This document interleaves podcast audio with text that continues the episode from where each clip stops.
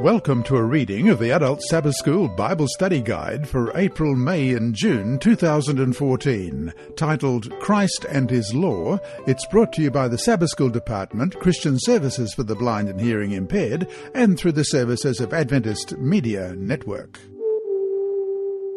Lesson 7 for May 10 to 16 Christ, the End of the Law.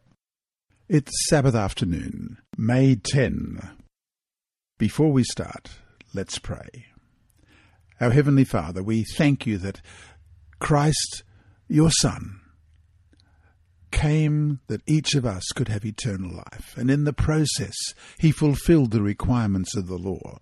As we study more about that great love, the grace, and the action that was taken, we pray that we may open our hearts more for your love to be part of our lives and that your Spirit will guide us as we read this week. We pray in Jesus' name. Amen. Our memory text is Romans 10:14. For Christ is the end of the law, so that there may be righteousness for everyone who believes. A well-known magazine ran a full-page ad with a headline that read, Achieve immortality. We're not kidding. In a sense, they were kidding, because the ad went on to say, To find out how you can leave a charitable legacy that will make gifts in your name forever, contact us for our free booklet. Writers, scholars, philosophers, and theologians through the millennia have all wrestled with the question of death and what death does to the meaning of our lives. Hence, the ad was a clever, if ultimately unsuccessful, way to help people deal with their mortality. In contrast, throughout the New Testament, we have been shown the only way to achieve immortality, and that is through faith in Jesus, as opposed to the keeping of the law, even though we are to keep it. Indeed, obeying the law is not in conflict with grace. On the contrary, it's what we're supposed to do as a result of receiving grace.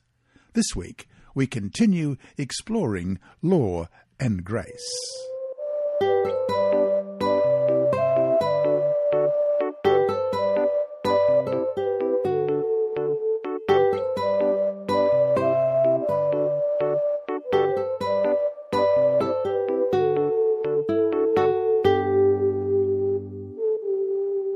Sunday, May 11, where sin abounded. Though it points out sin, the law is powerless to save us from them. That very powerlessness, however, shows us our need for Jesus, the only solution for sin. Question. Read Romans chapter 5, verses 12 to 21. In what way is the message of God's grace revealed in these texts? Verse 12. Therefore, just as through one man's sin entered the world, and death through sin, and thus death spread to all men because all sinned, for until the law sin was in the world, but sin is not imputed when there is no law. Nevertheless, death reigned from Adam to Moses, even over those who had not sinned according to the likeness of the transgression of Adam, who is a type of him who was to come. But the free gift is not like the offence. For if by the one man's offence many died, much more the grace of God and the gift by the grace of the one man, Jesus Christ, abounded to many. And the gift is not like that which came through the one who sinned. For the judgment which came from one offence resulted in condemnation, but the free gift which came from many offences resulted in justification. For if by the one man's offence death reigned through the one, much more those who receive abundance of grace and of the gift of righteousness will reign in life through the one Jesus Christ. Therefore, as through one man's offence judgment came to all men, resulting in condemnation, even so, through one man's righteous act, the free gift came to all men, resulting in justification of life. For as by one man's disobedience many were made sinners, so also by one man's obedience many will be made righteous. Moreover, the law entered that the offence might abound. but where sin abounded, grace abounded much more, so that as sin reigned in death, even so grace might reign through righteousness to eternal life through Jesus Christ our Lord. Notice in this passage the constant association between sin and death. Time and again they appear in immediate relationship with each other, and that's because sin, the violation of God's law, leads to death. Now read Romans 5:20. Moreover the law entered that the offence might abound, but where sin abounded, grace abounded much more. When the law entered, sin abounded, in a sense that the law clearly defined what sin was. However, instead of bringing in the natural result of sin, which is death, Paul says this, But where sin abounded, grace abounded much more. In other words, no matter how bad sin is, God's grace is sufficient to cover it for those who claim his promises by faith. Influenced by the translation of 1 John 3 4 in the King James Version, sin is the transgression of the law, many restrict sin to the violation of the Ten Commandments alone. However, a more literal translation is sin is lawlessness, anomia. Anything that goes against the principles of God is sin. Hence, although the Ten Commandments have not yet been formally revealed when Adam ate the forbidden fruit, he violated a command of God and was consequently guilty of sin. Indeed, it is through the sin of Adam that the curse of death has affected all generations of humanity, as expressed in Romans chapter 5. In contrast to Adam's unfaithfulness, Jesus' loyalty to God's law resulted in the hope of eternal life. Although tempted, Jesus never yielded to sin, here in Romans, Paul extols Jesus' righteous obedience, which has resulted in eternal life, as he expresses in verses 18 to 21, for those who accept it. As the second Adam, Jesus kept the law fully and broke the curse of death. His righteousness can now become that of the believers. A person condemned to death by inheriting the sin of the first Adam can now embrace the gift of life by accepting the righteousness of the second Adam, Jesus.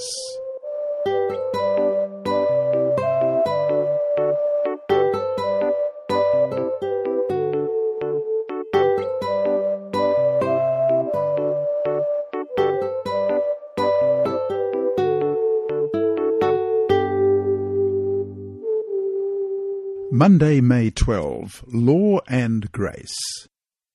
One of the most difficult concepts for Christians to comprehend is the continued role of the law for the one saved by grace. If a believer attains righteousness by accepting the sufficiency of the life and death of Jesus, why is it still necessary to keep the law? This question provides another opportunity to repeat a key point. The law was never intended to provide salvation. Its function, after the fall, was to define sin.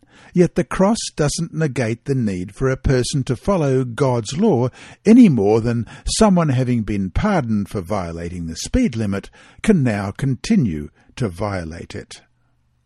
Question.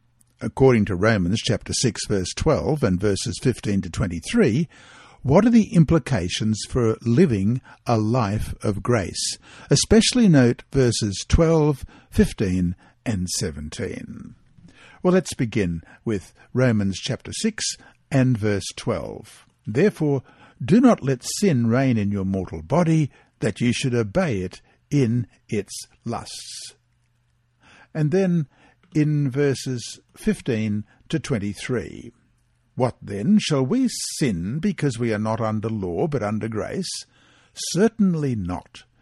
Do you not know that to whom you present yourselves slaves to obey, you are that one's slaves whom you obey, whether of sin leading to death, or of obedience leading to righteousness? But God be thanked that though you were slaves of sin, yet you obeyed from the heart that form of doctrine to which you were delivered and, having been set free from sin, you became slaves of righteousness. I speak in human terms because of the weakness of your flesh. For just as you presented your members as slaves of uncleanness and of lawlessness, leading to more lawlessness, so now present your members as slaves of righteousness for holiness. For when you were slaves of sin, you were free in regard to righteousness. What fruit did you have then in the things of which you are now ashamed? For the end of those things is death. But now, having been set free from sin and having become slaves of God, you have your fruit to holiness, and the end, everlasting life. For the wages of sin is death, but the gift of God is eternal life in Christ Jesus our Lord. And the verses to take note of particularly, first of all, verse 12, Therefore do not let sin reign in your mortal body, that you should obey it in the lusts. Verse 15, What then shall we sin because we are not under law but under grace? Certainly not. And verse 17, But God be thanked that though you were slaves of sin, yet you obeyed from the heart that form of doctrine to which you were delivered. Grace and the law are not contraries. They do not negate each other. Instead, they are powerfully connected. The law, because it can't save us, shows us why we need grace. Grace is not opposed to law, but to death. Our problem was not the law itself, but the eternal death that resulted from violating it. Paul warns the Christian to be careful about using the promised gift of grace as an excuse for sin. Because sin is defined through the law, when Paul tells Christians not to sin, he is basically telling them, keep the law, obey the commandments. Ellen White writes in the Acts of the Apostles, page 393 Paul had ever exalted the divine law. He had shown that in the law there is no power to save men from the penalty of disobedience. Wrongdoers must repent of their sins and humble themselves before God, whose just wrath they have incurred by breaking his law and they must also exercise faith in the blood of Christ as their only means of pardon. And so to finish today, why is it so easy to get caught up in the faulty logic that says that because we are not saved by the law, we no longer have to keep it?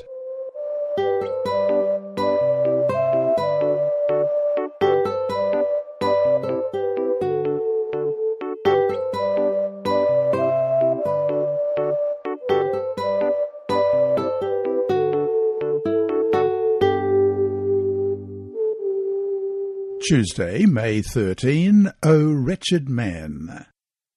Question. Read Romans chapter 7, verses 13 to 25. How are we to understand these verses? Is Paul talking about an unconverted man, or is this the experience of the converted? What reasons can you give for your answer? Well, let's begin at verse 21 in chapter 7 of Romans. Has then what is good become death to me? Certainly not. But sin, that it might appear sin, was producing death in me through what is good, so that sin, through the commandment, might become exceedingly sinful. For we know that the law is spiritual, but I am carnal, sold under sin. For what I am doing I do not understand. For what I will to do, that I do not practice. But what I hate, that I do. If then I do what I will not to do, I agree with the law that it is good. But now it is no longer I who do it, but sin that dwells in me. For I know that in me, that is, in my flesh, nothing good dwells. For to will is present with me, but how to perform what is good I do not find. For the good that I will to do, I do not do, but the evil I will not to do, that I practice. Now if I do what I will not to do, it is no longer I who do it, but sin that dwells in me. I find then a law that evil is present with me, the one who wills to do good. For I delight in the law of God according to the inward man. But I see another law in my members, warring against the law in my mind, and bringing me into captivity to the law of sin which is in my members. O wretched man that I am! Who will deliver me from this body of death? I thank God through Jesus Christ our Lord. So then, with the mind I myself serve the law of God, but with the flesh the law of sin. If you are unsure as to whom these verses refer, you are not alone. Theologians also have wrestled with this question for centuries. The person described here is someone who delights in the law of God, hardly sounds like a non believer, yet who seems to be enslaved to sin, which makes no sense because Christians are promised power over sin. The Seventh day Adventist Bible Commentary, after looking at the arguments from both sides, says, in Volume 6, page 554, Paul's main purpose in the passage seems to be to show the relationship that exists between the law, the gospel, and the person who has been awakened to earnest struggles against sin in preparation for salvation. Paul's message is that, although the law may serve to precipitate and intensify the struggle, only the gospel of Jesus Christ can bring victory and relief. End of quote. No matter how we look at these verses, we must always remember that the person who struggles with sin is still capable of making right choices. If this were not the case, all the Pauline as well as other promises about power over sin would be meaningless. Also, as Matthew 5 demonstrates, sin often starts before an act is committed. Consequently, a person is in violation of the law simply by thinking something sinful.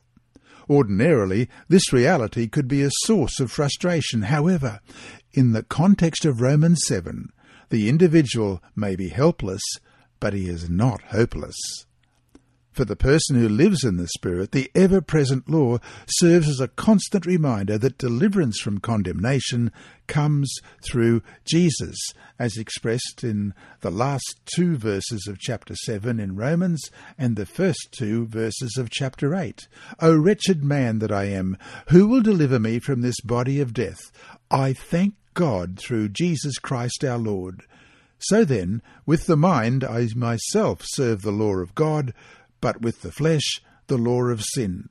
There is therefore now no condemnation to those who are in Christ Jesus, who do not walk according to the flesh, but according to the Spirit. For the law of the Spirit of life is Christ Jesus, who made me free from the law of sin and death.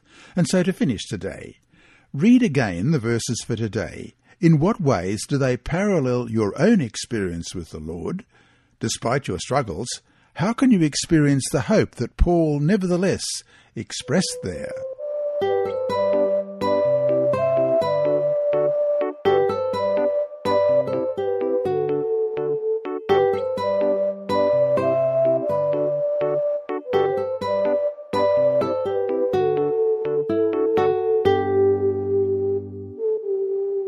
Wednesday, May 14. The Goal of the Law. The title for this week's lesson comes from Romans chapter 10, verse 4 Christ is the end of the law. Many who have been preconditioned to think negatively about the law automatically interpret the text to mean Christ made the law obsolete. However, this reading goes against the many references in the book of Romans and other parts of the New Testament that discuss the continued relevance of the law. Question. Read Romans chapter 9 verse 30 through to chapter 10 verse 4. How is Paul explaining here how salvation is by faith and not by the law? Beginning at verse 30 in chapter 9. What shall we say then that Gentiles who did not pursue righteousness have attained to righteousness, even the righteousness of faith? But Israel, pursuing the law of righteousness, has not attained to the law of righteousness. Why? Because they did not seek it by faith, but as it were by the works of the law. For they stumbled at that stumbling stone. As it is written, Behold, I lay in Zion a stumbling stone and rock of offence, and whoever believes on him will not be put to shame. Brethren, my heart's desire and prayer to God for Israel is that they may be saved. For I bear them witness that they have a zeal for God, but not according to knowledge. For they, being ignorant of God's righteousness and seeking to establish their own righteousness, have not submitted to the righteousness of God. For Christ is the end of the law for righteousness to everyone who believes. As with the rest of the epistle to the Romans, Paul's purpose in these verses is to demonstrate the true source of righteousness. The law is an indicator of righteousness, but it is powerless to make people righteous. Hence, Paul portrays a paradox. The nations, Gentiles, who did not even strive for righteousness, have obtained it, while Israel, who strove to keep the righteous law, did not obtain it. Paul is not excluding Jews from righteousness. Neither is he saying that every non Jew is righteous. He is simply saying that the law does not bring righteousness to a sinner, whether Jew or Gentile. Many Jews were sincere in their desire for righteousness, but their quest was futile. They were zealous about serving God, but wanted to do so on their own terms. They had taken an object of God's revelation, the law, and confused it with the source of their salvation. As good as the law is, it's not good enough to save anyone. In fact, rather than making a person righteous, the law highlights the individual's sinfulness. It amplifies the need for righteousness. That's why Paul describes Christ as the end of the law. He is not the end in the sense of terminating the law, but in the sense of being the goal of the law, the one to whom the law points. The law leads a person to Christ as the repentant sinner looks to him for salvation. The law reminds us Christians that Christ is our righteousness as expressed in Romans 10:4. So to finish today, People who take the law seriously are always in danger of legalism, of seeking to establish their own righteousness. As we seek to obey God's law, how can we be careful not to fall into what can be a very subtle trap?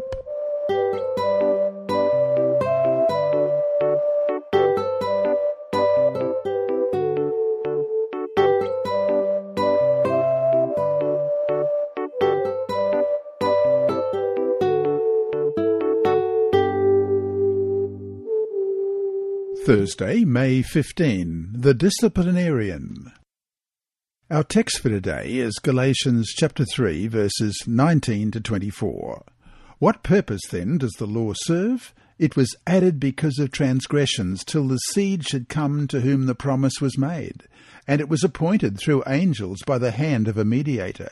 Now a mediator does not mediate for one only, but God is one. Is the law then against the promises of God? Certainly not. For if there had been a law given which could have given life, truly righteousness would have been by the law. But the Scripture has confined all under sin, that the promise by faith in Jesus Christ might be given to those who believe. But before faith came, we were kept under guard by the law, kept for the faith which would afterward be revealed. Therefore the law was our tutor to bring us to Christ that we might be justified by faith. In harmony with the book of Romans, Paul is careful to stipulate in Galatians that the purpose of the law is to define sin and not to make people righteous. Question. Read Galatians chapter 3 verses 23 and 24. What images does Paul use to describe the purpose of the law? What do you think the images mean? But before faith came, we were kept under guard by the law, kept for the faith which would afterward be revealed. Therefore, the law was our tutor to bring us to Christ, that we might be justified by faith. Depending on the translation, the law is identified in verse 24 as a schoolmaster, a taskmaster, a tutor, and custodian, among other designations. The Greek term refers to a slave employed by a wealthy individual to be a disciplinarian for his son. It was the tutor's responsibility to ensure that the son learned self-discipline. Although a slave, the tutor was given the authority to do that which was necessary to keep the son in line. even if it meant physical punishment. When the son reached adulthood, the tutor no longer had authority over him. Question. In light of the explanation of the role of the tutor, what do you think is the purpose of the law for someone who has received salvation in Christ? Although the tutor no longer had authority over the adult son, it was expected that the lessons that the son had learned would enable him to make mature decisions. Similarly, while the Christian is not under the condemning power of the law, as a person who has attained maturity, he or she is expected to govern his or her actions in accordance with the principles of the law. In addition to its role as tutor, the law also operated as a caretaker that protected the believer until the faith came.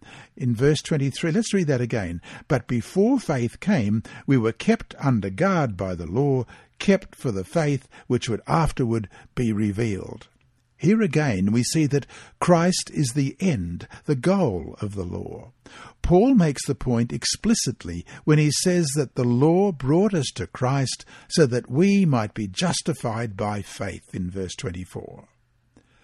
So to finish today, read carefully Galatians 3:21. What does it say that should forever end any idea that we can be saved by obedience to the law? Why is this such good news? Bring your answer to class on Sabbath. Verse 21. Is the law then against the promises of God? Certainly not.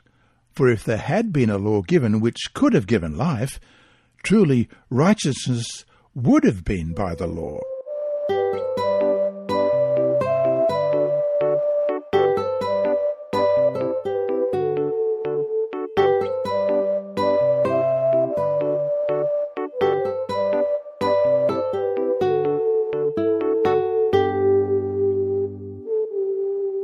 Friday, May 16. From the book Selected Messages, Book 1, page 234 to 235, we read, The law reveals sin to us and causes us to feel our need of Christ and to flee unto him for pardon and peace by exercising repentance toward God and faith toward our Lord Jesus Christ. The law of Ten Commandments is not to be looked upon as much from the prohibitory side as from the mercy side. Its prohibitions are the sure guarantee of happiness in obedience. As received in Christ, it works in us the purity of character that will bring joy to us through eternal ages. To the obedient, it is a wall of protection. We behold in it the goodness of God, who by revealing to men the immutable principles of righteousness seeks to shield them from the evils that result from transgression. And that brings us to our three discussion questions for this week. 1. In class, talk about the wonderful hope found in Galatians 3:21. Is the law then against the promise of God? Certainly not. For if there had been a law given which could have given life, truly righteousness would have been by the law. How is the gospel of grace so clearly presented here? And why should this text be the absolute antidote to legalism? 2. Godly living is not optional for those who call themselves children of God. Many well meaning individuals stress the need for us to obtain perfection if we desire to enter the kingdom. Unfortunately, those who embrace this doctrine not only promote self sufficiency as a key to salvation, but they also ignore the reality of sinful human nature. Humans have to live with inherited tendencies towards sin and are constantly bombarded with temptation. Even more troubling is the discouragement that can come to those who are constantly looking to themselves and how well they are doing as a barometer of their salvation. Compared to the holiness of God and His law, who among us can ever measure up? How, then, can we be careful that while seeking to live godly, faithful lives, we do not get caught up in any theology that puts the hope of our salvation in anything other than the righteousness of Christ covering us? And question three What is the goal of the law?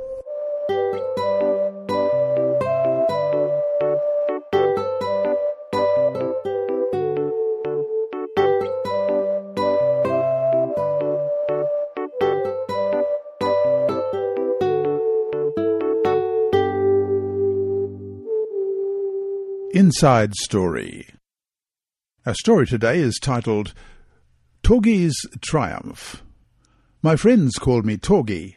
I live in the capital city of Mongolia. My family isn't Christian, so I grew up not knowing much about Jesus. One day, a friend of my grandmother gave me an invitation to meetings at the Seventh day Adventist Church, where a missionary was speaking. Grandmother gave the invitation to my aunt, who asked me to go with her to the meetings. I wasn't really interested, but I went out of respect for her, and I was curious about Christians. I was surprised that I enjoyed the meetings. The people were kind, and the pastor spoke about the kingdom of God. I decided to return to the church again. Before too long, I asked to join the church. I am the only member of my family who is a believer, and this creates some problems for me. My father tries to keep me from attending church by giving me work to do on Sabbath. But my mother lets me go because what she's heard about Jesus and his teachings is good. My friends teased me about becoming a Christian, and I felt ostracized by them. Some of them were a bad influence, so when I became a Christian, I quit hanging out with them. Some kids thought I was bad before I became a Christian, and when I became a Christian, they thought I was becoming something even worse. I didn't know how to explain my faith. There aren't that many Adventists in Mongolia, so I felt alone. The pastor invited me to camp meeting that summer. I was so excited. I made lots of new friends and had lots of fun playing sports and learning about God. It was a great experience. Being with other Christian young people has helped me mature in my faith. I was shy and didn't talk a lot before, but I'm learning to speak in front of people and express myself. Christ and my new friends in church have given me confidence. Now I can talk to people easily and can express myself better.